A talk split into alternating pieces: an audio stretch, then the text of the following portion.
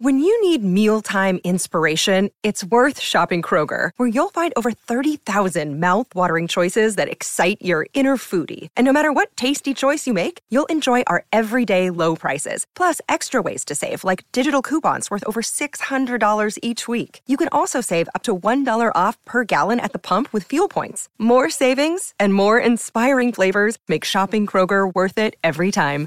Kroger, fresh for everyone. Fuel restrictions apply. This is the Greg Bedard Patriots Podcast with Nick Cattles. All right, welcome into the Greg Bedard Patriots Podcast with Nick Cattles without Nick Cattles. Uh, but the good news is Greg Bedard is here, and that's the most important part. Uh, and uh, Greg, we're we're looking back a little bit uh, in a burn the tape loss to the Denver Broncos. Uh, before you burned it, you watched it uh, and learned quite a few things, and it feels like um, everyone's ire right now seems to be centered on Cam Newton. Yeah, I think so, John. I mean, that's that's where I came out when I when I watched the film.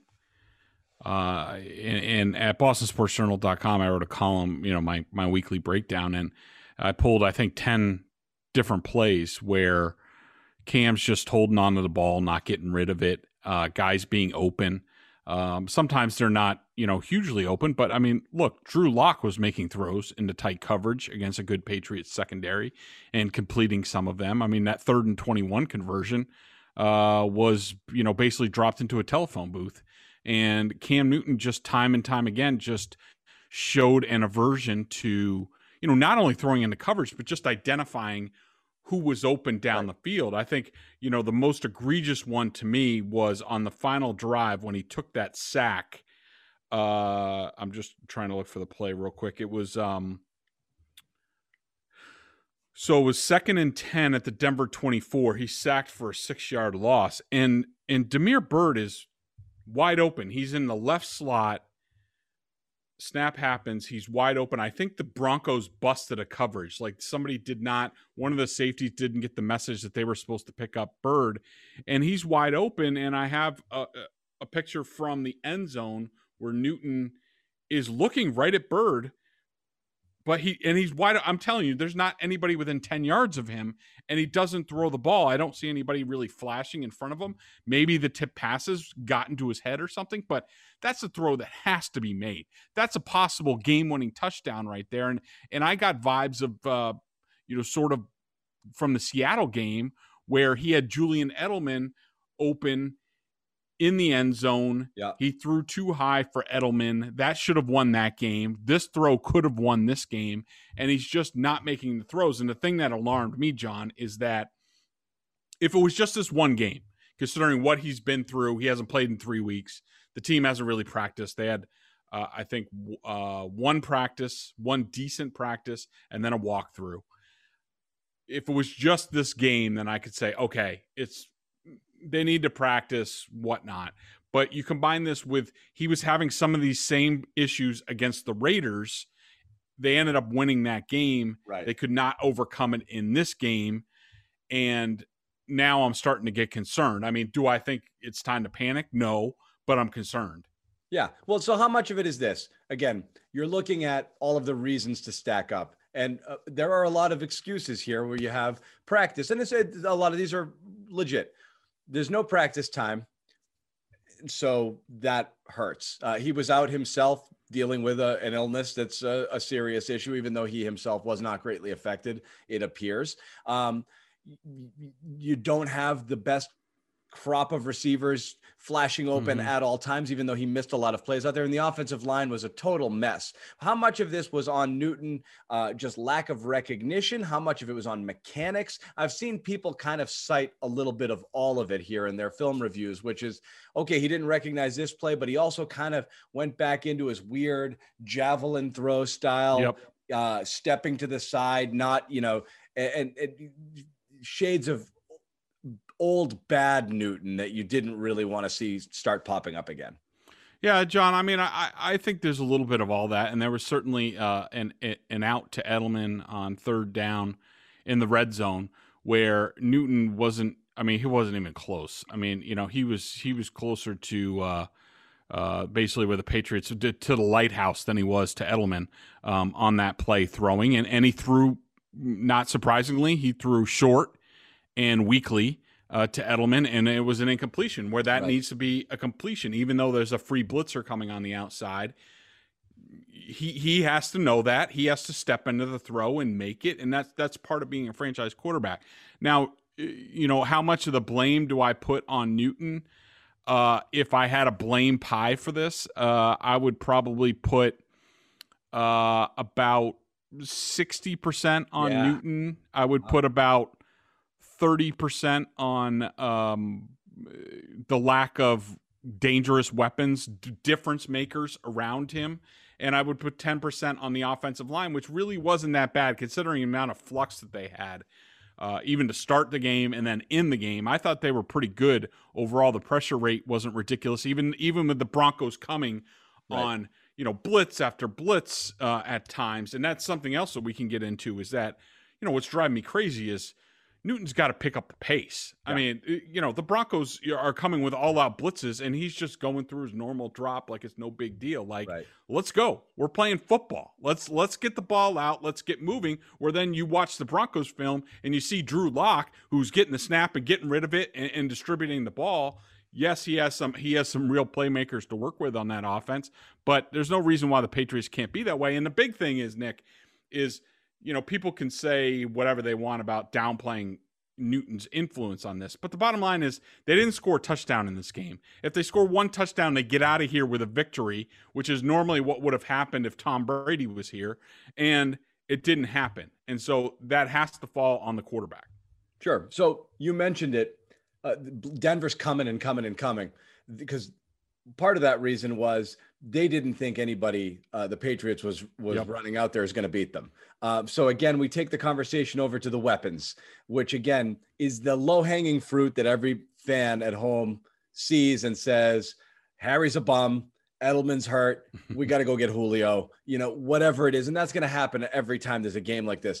Now, it, I know all the analysis has shown that Newton you know, bears responsibility for a lot of what went wrong in that game. But that doesn't absolve the weapons, quote unquote, that the Patriots have from also not being special and not being in need of upgrade. Both things can be true here. Yeah. And that's the thing is like, you know, people want to downplay that portion of it, but like, you know, talent makes things a lot easier. Yeah. Like, yeah, why you can win the game. It? That's my question yep. is why does it why is everyone rush so quickly to, well, it's not this, it's that. And Harry's good at blocking. That's great. But that's not what people he are is? talking about. I, I mean, whatever. look at him downfield blocking in the run game. Great. But that's not what we're talking about. We're talking about a guy who can make plays. And right now, as you said, the talent makes it easier. So I I, I don't get it. It's it's not they're not doing anything to help to, as you said to help matters. Yeah i mean that's the thing. When you're an offensive coordinator and i was just trying to find okay yeah by the way if people want to look and see how good N'Keal Harry is at blocking go watch first and 10 denver 40 504 the first quarter. Rex burkhead has a one yard one yard gain uh and N'Keal Harry his job is to block the safety and the snap happens and he's still on the line of scrimmage and he's late to get the block. That play could have been a humongous play. There were a couple plays like that. So, anyways, I digress. I mean, yeah. yes, he certainly gives effort and he's big and he does do some good blocking, but he also messes up a lot. And there are a lot of mental errors in his game from his route running to his blocking. But yes, it can be both things. And and with the Patriots, it is currently both things. And they, they are, look, John, let's have an honest conversation here about where the Patriots are. Okay. Julian Edelman is now an aging, injured slot receiver. I mean, he's still serviceable. He can still get open when he uh, whether he's going to catch the ball or not i don't know it's it's not as dependable as it used to be that's usually an indication that a receiver's legs going once his legs go then his hands go let's okay, N'Keal Harry. And these are from conversations that I've had from people, NFL scouts, people around the team also who have watched all these guys. N'Keal Harry, in a perfect scenario, is more like Mohamed Sanu in Atlanta, where he's a number three receiver. Right. Really, a big slot because right now he's playing boundary for the for the Patriots, and that's not helping anything. That's not his game. I think they would be best served by getting some sort of boundary receiver. Julio Jones would be a tremendous. And, and kicking N'Keal Harry inside, giving him some of Edelman's snaps. Damiere Byrd is really a number four receiver, and Izzo, Ryan Izzo, is a number three tight end. So that's where they are. Right. And it is a factor. And like you said, the Broncos are no idiots. Vic Fangio, no matter what you think of him as a head coach, he is a damn good defensive coordinator. And with extra time to prepare for the Patriots, what did he see? He saw he saw he saw a running game that needed to be attacked. If they could limit the running game and make Cam Newton throw from the pocket and pressure Cam Newton, because they did they knew nobody was going to bust them for a big play uh, in man coverage. So they did all those things knowing they didn't have any fear of the Patriots. If they stopped the running game, they knew the combination of Cam Newton, his accuracy, and also the lack of athletic ability among the Patriots receivers, they weren't going to hurt themselves. So they just came after him. Right. And so that's the thing is if you look at the two things, and again, in this particular game, you can look at Newton and say, okay, I'm going to put more you you a larger slice of the blame pie on him for this game. But looking ahead, which of these two things is more likely to fix itself? Newton having right. a better game or the receivers all of a sudden being able to do things that they clearly don't look like they're physically capable of doing. I'm going to put my money on Newton to turn it around. Which means, it's, it's which means the weapons problem is going to be there. Even if we're so fast to absolve them of responsibility or total blame in this game, I don't see that getting better without bringing in outside help. I I completely agree with you, John. I mean, I I, th- I think it's an excellent point, and you know I do think they need they, they are currently deficient at receiver and tight end. I mean, I don't know how many people can really argue against that. I did a big column this weekend about N'Keal Harry on where he is, and you can certainly make excuses. And you can make excuses about this Patriots team and this week with practice because I do think that's legitimate. And, and, we can get it we can get into that um, a little bit for why I think it's different than the Titans situation. Right. But the, the the thing that talent gives you is it gives you a chance for a 60 80 yard touchdown. Derrick Henry a 94 yard carry that goes for a touchdown where it's just easy, and you just put up Look seven points Even real the quick. Cardinals game last night, Christian Kirk, 80 yards. Kenyon Drake again, garbage time. Uh, uh, you know, uh, uh, Hopkins, 70 yard gain. I mean, those plays are there. You know, and, and, you see people popping off everywhere. What's the biggest gain here? You had ha- Sony gets back to back 40 yards run, 40 yard runs one game and gets caught by seven guys from behind. But you're right. There's no explosive playmakers here. I mean, just look at this game. Did you know? So the Patriots' explosive plays were a 38 yard run by Newton on a scramble. Right. And a 22 yard pass, Julian Edelman to James White. That was their whole sum of plays over uh, over 20 yards. Right. I mean, that's that that Josh McDaniels on the final drive of the game is calling for Julian Edelman yeah. to throw twice. Twice. Just tells you we've had this conversation in the past, and I get criticized for it because I'm the bad guy. But when the Patriots are using a bu- when when an offensive coordinator uses a bunch of deceptive plays, that means he's telling you he cannot beat the opponent straight up. Right. And I will give the Broncos credit for their plan. They used the time. They knew how to attack the Patriots. They knew that Cam Newton uh, after, you know, he had 2 3 weeks in the Patriots offense, then it regressed. He had lost some of the checks and audibles at the line.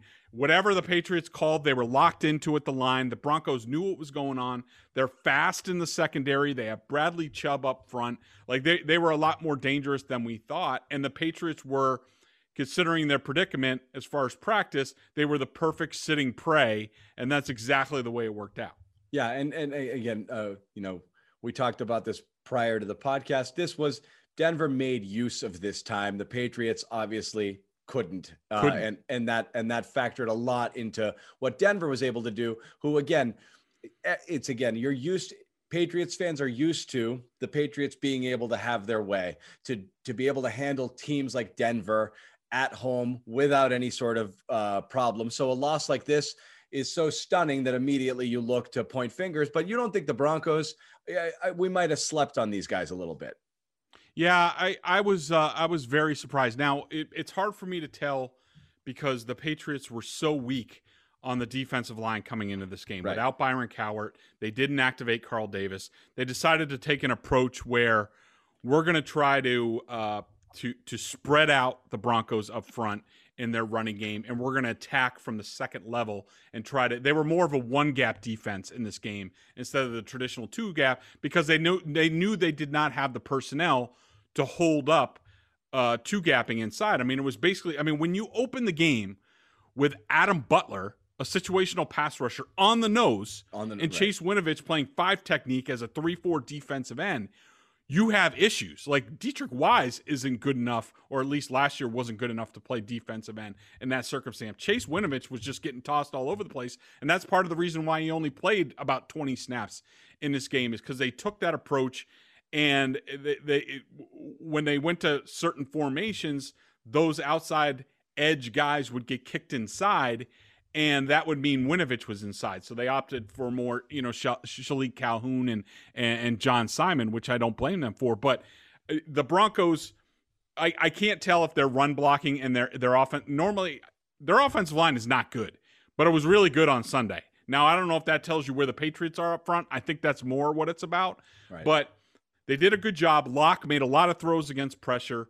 Uh, they did a decent job catching the ball. They did. Le- they left some plays on the field, guys. Uh, passes going through their hands. But I was very impressed with their defense, which they don't even have Von Miller, but they were very fast in the secondary. And that's one thing. Two things that stood out watching comparing the Patriots and the Broncos in this game. John was the team speed of the Broncos, uh, second level on the defense and on the outside, uh, and their tight ends uh, for for their offense, and then also the tempo at which the Broncos played on offense. Like they knew what they were doing, they had a plan, they knew what they how they were going to execute and what they were going to get from the defense. Where the Patriots every time it was let's break the huddle, let's look around. What are we going to do? Cam's going to point to somebody and not really do anything, and then we're going to snap the ball and get pressured, and then Cam's Cam's going to go through his steps like there's no defense on the field, like they're playing seven on seven. That's what it looked like, and that's just not good enough. And I do think the practice thing is is a viable excuse,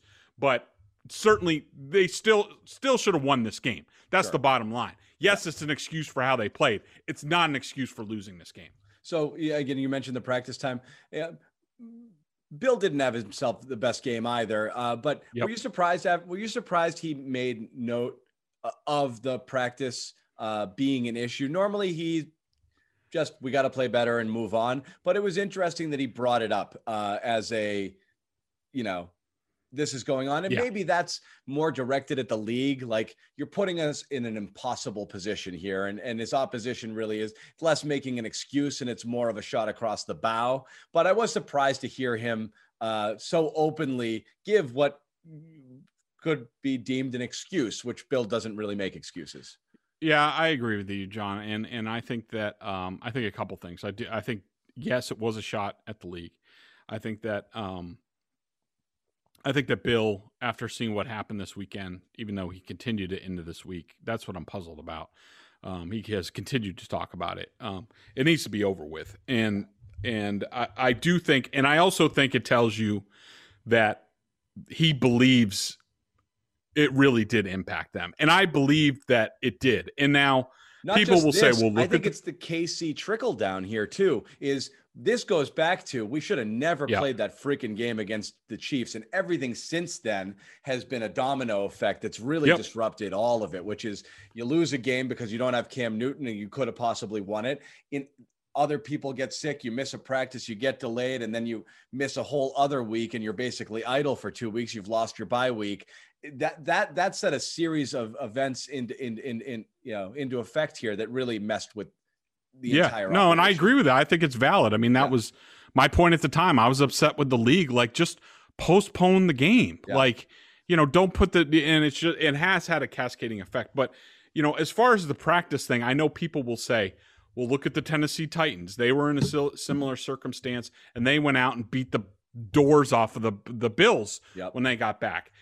It- it- It's valid up to a point, but the thing is, what you have to understand is, well, first of all, the Titans had two real practices and a walkthrough. So they had an additional one. One of the Patriots, remember, Belichick chose not to practice on Wednesday. Yep. Leading up to that, they decided in and the the, the Came in media Thursday, character, shut down Friday. Right. yeah, and and the media made it out like, oh well, Bill's being smart.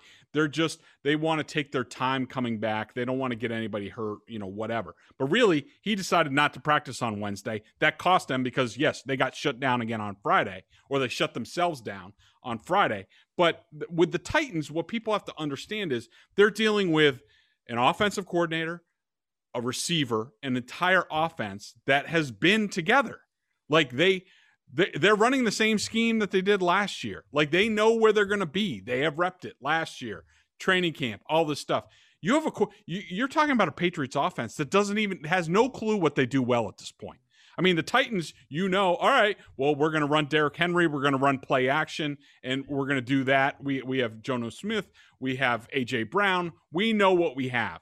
The Patriots have no clue what they have on offense. What, you know, they have a Sony Michel's out, Damien Harris is in. What can Damiere Byrd do? What can N'Keal Harry do? What what is Cam Newton capable of? Ryan Tannehill can audible. Cam Newton can't. Like it is really apples and oranges uh, in terms of comparing the the two situations. And so it's again, it's not an excuse to lose that game. It's an excuse to play like crap, which they did. Not an excuse to lose. Uh, you you had issue with a couple other things with Bill in game. I know a lot of pub over the uh, you know the the the challenge uh not the you know not thrown there on the on the James White play which probably should have been but um as far as Bill uh, you had a couple other things where you're like uh maybe you know he could have he could have done better. Yeah. Well, I mean, I thought the spot. I thought, you know, I mean, that's why you have people up in the booth, and he can. He could be a big baby in the post game press conference all he wants and say like, uh, "It must be nice to have a ton of replays and uh, you know But you do. and we, you know, and we do, but so do they. So I mean, that, that's, what I mean is they do they have it. Yeah. That's this is somebody's job. they have more than we do uh, as far as i know and then you know i thought that uh, to me the decision to decline the illegal use of the hands uh, call with denver with about uh, 42 seconds left in the third quarter uh, the broncos were leading 15 to 3 at that point if they accept the penalty it's third and 14 at the new england 46 they're now definitely out of field goal range. Right. You know, look, it- 54 yards is a t- is a is a tough field goal, but McManus is pretty good. And I'm sorry, but you have a lot. We've been over before how many how much money they have invested on that defense and that secondary. Um, you know, if I'm if I'm Bill and and I'm putting my trust and I'm building my team on that defense, I'm putting them out on the field and say, go do your job. Right. And and if they're and if he's not comfortable doing that, then we have a problem. But you know that that cost them three points there. Where if if they force the Broncos to punt in that situation, all of a sudden the, Patriots are are driving for a game tying, uh, a game tying field goal and putting it into overtime instead of needing a touchdown at the end of the game. Yeah. Um, so a couple, if I guess you mentioned the defense there, at least worth mentioning. John Jones, terrific game. Uh, Stephon Gilmore coming off of no practice and COVID minus a penalty, also played a solid game. Any other reasonable marks being given out for this game? Uh, you know, which was mostly negative. So yeah, I mean my my three up from the game were Jonathan Jones. I thought uh Eluemunor before he left with an injury Yeah. was having a nice game. And I thought, look, Hjalte Froholdt, uh, a guy we have been talking about uh, from training camp where he seemed to pop and play really well. But then all of a sudden they got to the season and, you know, you saw David Andrews go down. You saw uh, James Ferentz uh, be put on the COVID list. You saw Shaq, Shaq Mason go down. Like, and they, Hjalte Froholdt just couldn't get on the field. You were like, what is the deal with this Right. guy? Like, I, I, he looked better. Like, why aren't they putting him out on the field? Like, this is why you had him in training camp. I mean, Right. Ferentz, Ferentz was not in training camp. They brought him off the street. Froholdt, they put him out there, and he was great in this game. Like, I, didn't even notice him even being on the field, which is about the highest uh, Right. compliment you can pay an offensive lineman. Uh, I thought J.C. Jackson was really good in this game. I thought Bentley was a bit hit and miss. I think a lot of his production was uh, design. Uh, I thought Damien Harris got some good tough yards. Uh, James White did a nice job. Uh, Thuney did a nice job outside of the fumbled snap. Right. And um, yeah, I think that's it on the plus side. On the negative side, I thought, you know, I thought Cam Newton really struggled in this game. He did have some plays. It wasn't uh, a total loss in this game, but just you know, I had him taking three of the sacks. He had the two interceptions. Really slow with his decision making. Isaiah Wynn struggled. He had a tough. I one. personally, from watching him the past couple years, I'm chalking that up to injury because he does not play like that. And the only reason he's not at left tackle to start the game, to me, is because they didn't want to put him in space against Bradley Chubb with his uh, ankle or calf, whatever he has, and so they kicked him inside. Uh, he had a rough one. Jason McCourty, again, I don't understand why he's starting these games over J.C. Jackson. Yeah. He acu- he factored into two plays, the 41 yarder on the first drive, the third and 21, which is basically yep. his fault for not getting over there and not being split wide enough to start the play. Those two plays accounted for 40% of Drew Lock's yards in this right. game. And he didn't have so, a lot of them. Right. Yeah. And so he had a rough one. And, um, you know, other than that, it was sort of hit and miss. I mean, Ryan Izzo, I thought really took a step forward with he had a big third down catch, and then he caught another third down catch over the middle, and you're like, all right, they got something going at tight end, and then he gets strip sacked yeah. like out of yeah. nowhere, and so it was rough. I did want N'Keal Harry, rough day route running. Uh, I did think that the tipped interception, yes, it was tipped, but I thought that he came out of his break weakly and slow and also he faded his route, which allowed the cornerback to to bump him and, and undercut the route. And so those are the type of things that he needs to work on. All right, I'm going to ask outright because we talked about weapons. What is N'Keal Harry good at? What's he do at a plus level? Uh, I, th- I think, uh, he catches the ball off frame pretty well. He bodies back shoulder throw probably would be his bread and butter, even though he doesn't really do that with Cam Newton. so that's okay. about it. I'm stretching for that. That's about it. All right. Uh, we're going to get into a little bit more. We want to switch over quickly. Uh, before we put a bow on it, we want to uh, do the uh, Boston Sports Journal uh, com member question of the day. So check us out over at BSJ for 11 cents a day on the annual plan. Not only do you get top notch analysis of all Boston pro sports, but if you're a Patriots junkie and listening to this podcast, you are, uh, then a membership at BSJ gives you access to a ton of video analysis that Greg here does on the coach's film, direct access to him in weekly chats. So by all means, if you haven't already subscribed or you don't subscribe, please go do so right now. Um, the question of the day uh, is this right? Pat's Jam? That's Pat's Jam. Yep. Pat's Jam. Bring in the question. He's a big member. Bring in Pat's Jam with the question, um, with the member question of the day. Uh, Greg, what are you seeing from Asiasi? And we can probably answer that right now, which is nothing. He's doing nothing at all. Um, he, is he just blocking or going out for routes? How do the routes routes look? Is he ever open? I don't expect a lot, but he has zero targets. It's weird. Even Denver was finding their unknown rookie tight end open on a few big plays. And I think, Greg, just to expand on it, not only I it's stunning to not have one target in his action, uh, but the follow up here is everyone, you know, if there's a if if Pat's Jam could ask a follow up question, I'm sure he'd ask when the is Dalton Keene going to suit up for one of these games too. But I'll ask it for him. But again, you, a team devoid of weapons or low on weapons drafts a couple of tight ends and people get excited. We're talking about Gronk and Hernandez and did this dynamite. I'm not really, but I, okay, something else to add to the mix. Maybe they'll go back to that type of offense that had the two dynamic tight ends and to get zero five games into the year is just hard to hard to stomach for a lot of people, including yeah. Pat. And I and I thought um I thought this was if this game didn't give the Patriots coaches and Belichick a, a reckoning, I don't know what is. When Okwuegbunam, uh, whatever his name right. is, AO, I'll call him, uh, who was drafted a round after the Patriots tight ends, was inactive for the first four games. Just walks out there suddenly starts- active. Yeah, he's like it's like a Madden football game. They're throwing to him all over the place in the red zone, in the end zone, like all over the. He's making you know big plays and and and all sorts of targets and and you know they bring him off off of mothballs and and he's out there making plays Yeah. and the Patriots can't even defend him and the Patriots can't even get their tight ends one target.